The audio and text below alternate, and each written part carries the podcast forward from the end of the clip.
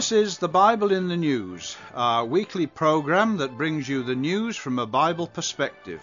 And this is Paul Billington presenting it. The terrorist organization Hamas won Palestinian elections a couple of weeks ago, and now the organization is in the process of making its first parliamentary appointments. It seems to have got off to a good start, naming Mahmoud al-Zahar, one of the most hardline leaders, as head of the Hamas majority in the legislature. He refuses to recognize Israel, which is, of course, in keeping with Hamas's charter, which calls for the destruction of Israel. There is speculation that another Hamas leader, Ismail Haniyeh, could be chosen as prime minister. Hamas has masterminded nearly 60 suicide bombings against Israelis since the year 2000, and they are said to be funded by the Iranian-backed Hezbollah movement in Lebanon. It's not surprising, therefore, that Israel's reaction to the rise of Hamas's political power is less than enthusiastic. The refusal of Hamas to renounce its violent campaign against Israel may yet have a significant effect upon Israel's own general election, which is due to be held on March the 28th. Now, we plan to be in Israel, God willing, for on the spot coverage of that election and the run up to it during the last two weeks of March. We hope you can join us as we broadcast the Bible in the News direct from Israel on March 23rd and March the 30th. Meanwhile, Israel's election campaign is already being dominated by the Hamas issue. Benjamin Netanyahu, leader of the Likud party, has likened the rise of Hamas to that of Adolf Hitler. And the current Defence Minister, Shaul Mofaz, has said that if the next Palestinian Prime Minister and Parliamentary Speaker are Hamas people, Israel will cut off all ties with the Palestinian Authority. Acting Prime Minister Olmert said last Tuesday, we will not negotiate and we will not deal with a Palestinian Authority that will be dominated wholly or partly by a terrorist organisation. Well, we'll see. But there doesn't seem to be much chance of an overall peace settlement between Israel and the Palestinians in the very near future, does there?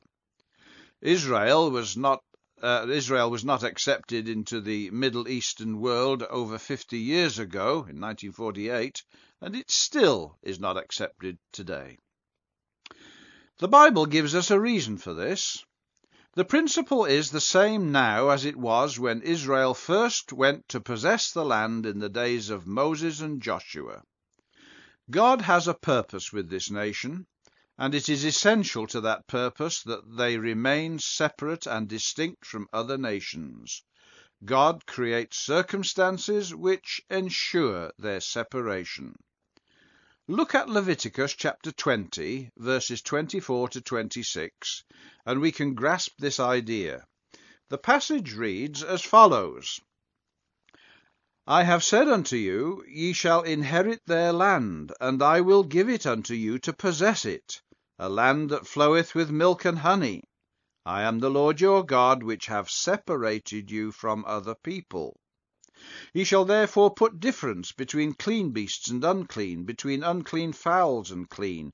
And ye shall not make your souls abominable by beast, or by fowl, or by any manner of living thing that creepeth on the ground, which I have separated from you as unclean. And ye shall be holy unto me, for I the Lord am holy, and have severed you from other people, that ye should be mine, he says. You see the principle here. God has separated them and severed them from other people. Just as the Jews were not to eat certain beasts or animals, so they were not to become connected with other peoples. This principle is seen in Israel today.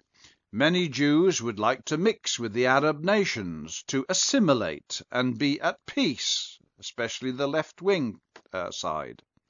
Many Israelis are desperate for peace, almost at any price. But look at what their law says in Deuteronomy chapter 7, verses 3 to 6. It says there, Neither shalt thou make marriages with them. Thy daughter thou shalt not give unto his son, nor his daughter shalt thou take unto thy son. For they will turn away thy son from following me, that they may serve other gods. So will the anger of the Lord be kindled against you, and destroy thee suddenly. But thus shall ye deal with them. Ye shall destroy their altars, break down their images, and cut down their groves, and burn their graven images with the fire.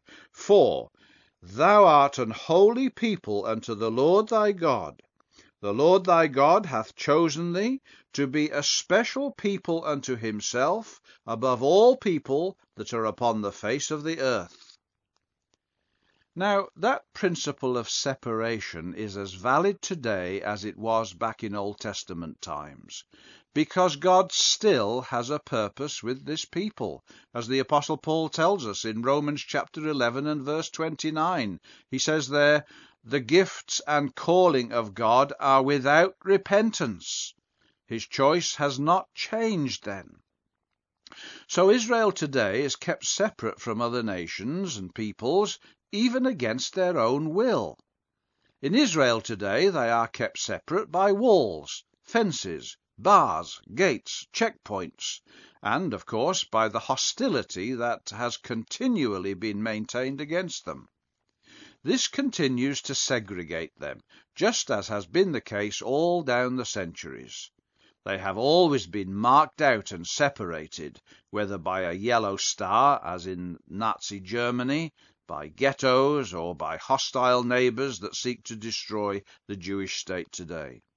And so you see, when it, it's it's when Israel and the Palestinians were moving along a road map to peace, the Hamas suddenly are swept to power, and all the best laid plans of men crumble yet once again.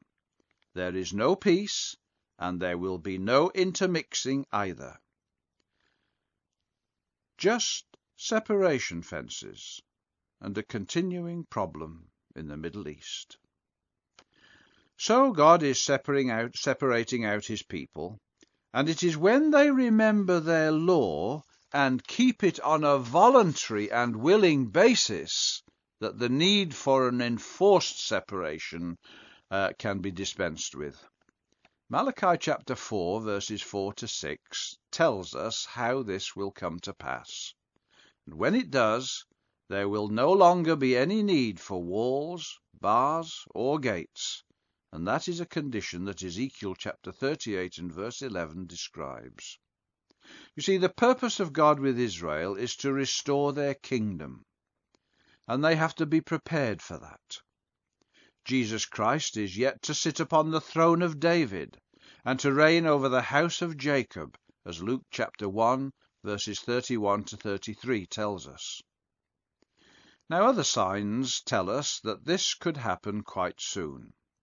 But in the meantime, we watch for Bible principles being worked out in the news, knowing that there is an unseen hand guiding it all. So join us again next week, God willing, when we hope to discuss more of it.